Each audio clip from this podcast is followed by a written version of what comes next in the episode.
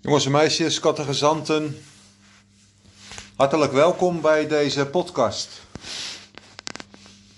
We zitten nog steeds helaas in een strenge lockdown. Geen school, geen categorisaties, kerkdiensten achter een beeldscherm.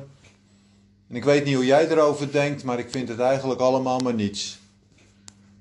En we dachten als kerkenraad van nou de scholen een poosje dicht dan geen categorisaties natuurlijk, maar half januari zullen die scholen toch wel weer open gaan. Maar inmiddels weten we beter. Scholen blijven nog wel even dicht, dus de categorisaties kunnen we ook nog niet starten. Om jullie toch weer eens te ontmoeten, dacht ik van ik spreek maar eens een podcast in. En laten we samen er maar over nadenken of dit misschien een middel is om ja, een stukje categorisatie te houden. We zouden vanavond dus gewoon een onderwerp met elkaar kunnen bespreken. En natuurlijk is het wel wat eenrichtingverkeer, maar op zich kunnen we wel een actueel iets nemen.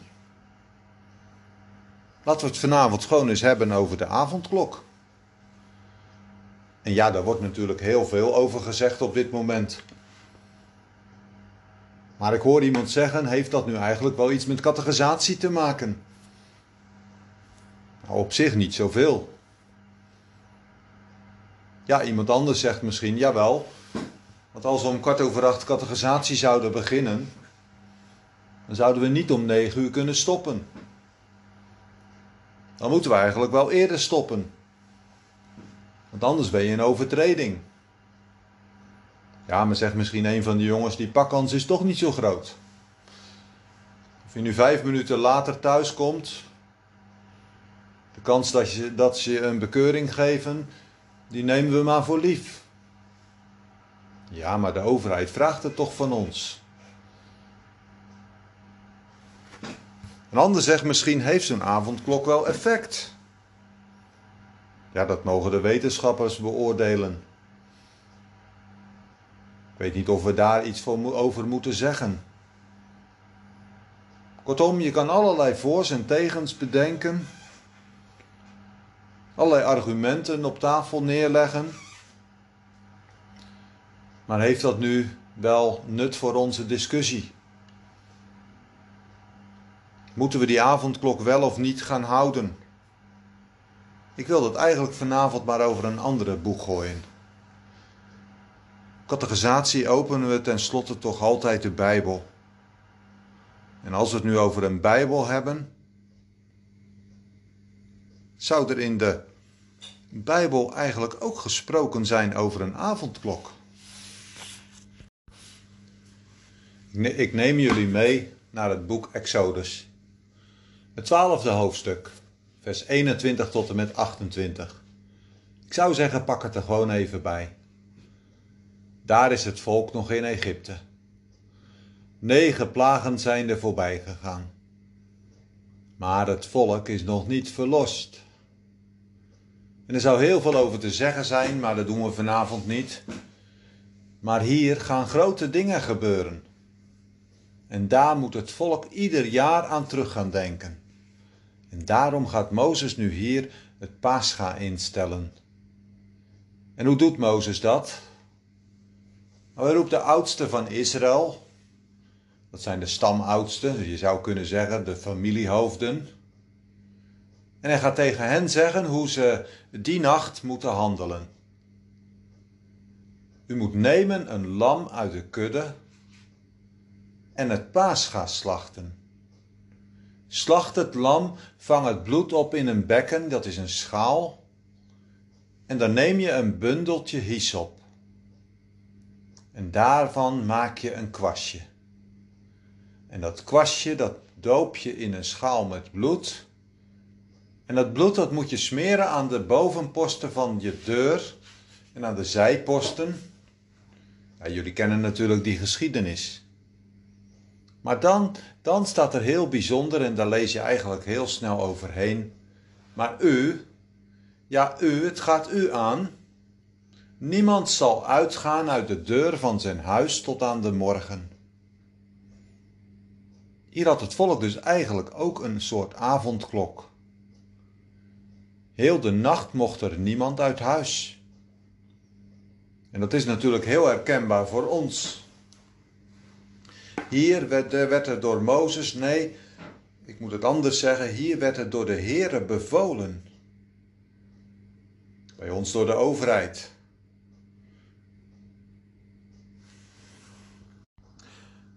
En wij weten waarom de overheid het heeft ingesteld. Niet om de godsdienst in te perken, nee, om een ziekte te beteugelen. Maar bij het volk Israël, waarom mocht het volk Israël eigenlijk niet op straat? Nu, dat had twee redenen. Want de Heer had gesproken: Als ik het bloed zie aan die deurposten van, eh, van, van het huis, dan zal ik u voorbij gaan. Een hele mooie gedachte die we daar zien. Alleen achter het bloed is het volk veilig. Nee, dus die dikke deuren en die muren van het huis, die boden geen bescherming. Maar alleen het bloed aan de deurpost van het huis bood bescherming voor die verderfengel. En daarom mochten de mensen dus daar niet de straat op. Ook niet met een speciale pas, waar bijvoorbeeld in stond dat ze bij het volk Israël behoorden. Jongeren mochten niet naar buiten gaan en zeggen: Oh, ja, dan moet u bij mijn ouders zijn. Zij hebben bloed voor mij geregeld. Nee, nee, nee. Je moet heel persoonlijk achter het bloed zijn, want anders kan je die verderfengel niet ontlopen. En jongens en meisjes, deze ernstige boodschap, die geldt eigenlijk ook nog voor ons vandaag. Je moet persoonlijk achter het bloed zijn, schuilen, en anders kan je de verderfengel niet ontlopen.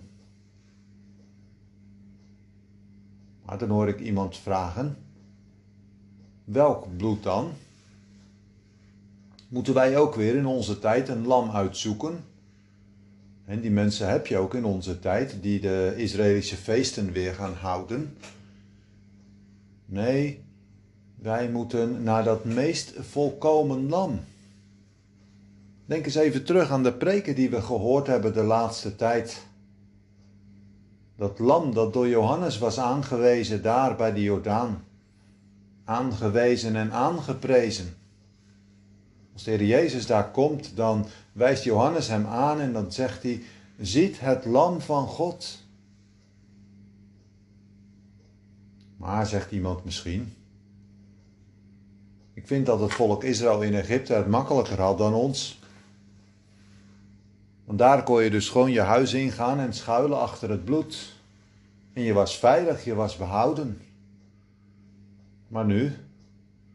Hoe moet dat nu bij ons? Nu, er ligt in deze geschiedenis een hele prachtige vergelijking. Dan moeten we gewoon even terug naar hoe dat die ouders van die kinderen, die eerstgeborenen, dat bloed aan de deur hebben gebracht. Hoe deden ze dat? Wat stond er ook alweer? Er stond een, door een bundeltje hyssop. Een klein kwastje. Een hyssop, dat was eigenlijk een heel klein plantje in Egypte. Wat heel sterk vertakt was, met blaadjes eraan, leerachtige blaadjes.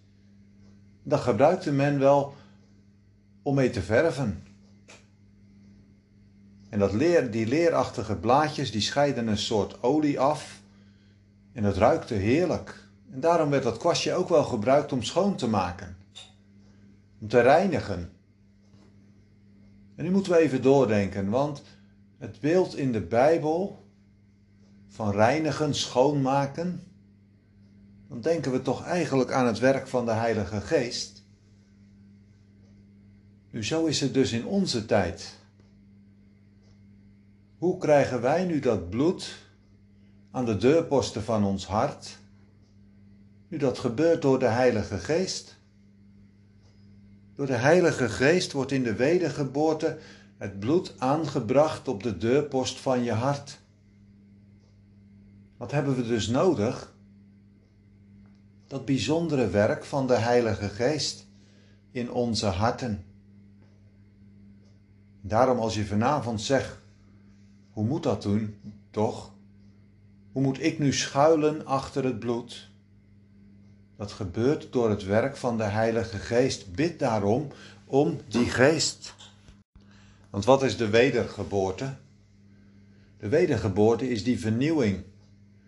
In de beleidenisgeschriften staat dat zo mooi, die nieuwe schepping, die opstanding uit de doden, waarvan zo heerlijk in, de, in Gods woord gesproken wordt. Dus dat hebben we nodig. Dan zijn we veilig, veilig voor die verderfengel. We moeten dus achter het bloed zijn. Ja, ook in onze tijd, als die pandemie voortraast, als die verderfengel voortgaat, dan moeten we achter het bloed zijn. Want wat was er in Egypte waar die verderfengel geweest is? We lezen, er was een groot gehuil in gans Egypteland. Maar het volk was veilig. En daarom heette dit feest wat Mozes hier ook instelt, waar ze dus ieder jaar aan terug moesten denken, Pesach, Pascha, voorbijgang. God ging voorbij omdat er bloed was. En God gaat ons ook alleen voorbij als er bloed is. Die avondklok, daar in Egypte, dat het volk binnen moest blijven, had ook nog een andere functie. Want het volk mocht zich ook niet vermengen met de Egyptenaren, opdat ze niet met hen zouden omkomen. Het volk moest klaarstaan om te vertrekken. En dat is ook een hele mooie gedachte. Want we zouden ook dat vandaag aan elkaar kunnen vragen. Ben jij eigenlijk klaar om te vertrekken? Als corona je nu eens treft. Je zegt ja, maar hoe kom ik eraan? Ik ben zo vuil, ik ben zo zondig. Nou, denk dan aan dat schoonmaakkwastje. Dat kwastje van hyssop. Want die Heilige Geest die het bloed aanbrengt in de wedergeboorte, is ook de Heiligende Geest die reinigt van alle vuile zonden. Bid daarom, om het werk van de Heilige Geest. Vlucht van de zonde. Breek vanavond nog met de zonde die je misschien omklemmen. Want het lam van God, wat door Johannes de Doper werd aangewezen, is nu nog de redder. Straks, ja straks zal hij komen als rechter. Voor de ongelovigen als die verderfengel, maar voor de gelovigen als de verlosser uit dit aardse meezeg uit dit slavenhuis van Egypte. Jongens, meisjes, die avondklok, die heeft ons wat te zeggen. Ja, de Heere heeft ons wat te zeggen. Zo zie je dat een kort Bijbelgedeelte ons zomaar even stil kan houden. Geen categorisatie, maar ik stel toch voor dat we zo wekelijks even zo'n Bijbelmoment met elkaar inlassen stukje overdenking. En heb je er vragen over? Stel ze gerust via de app. Dat mag, mag natuurlijk ook persoonlijk, dat hoeft niet in de groepsapp. Jullie zijn van harte welkom. Tot volgende week.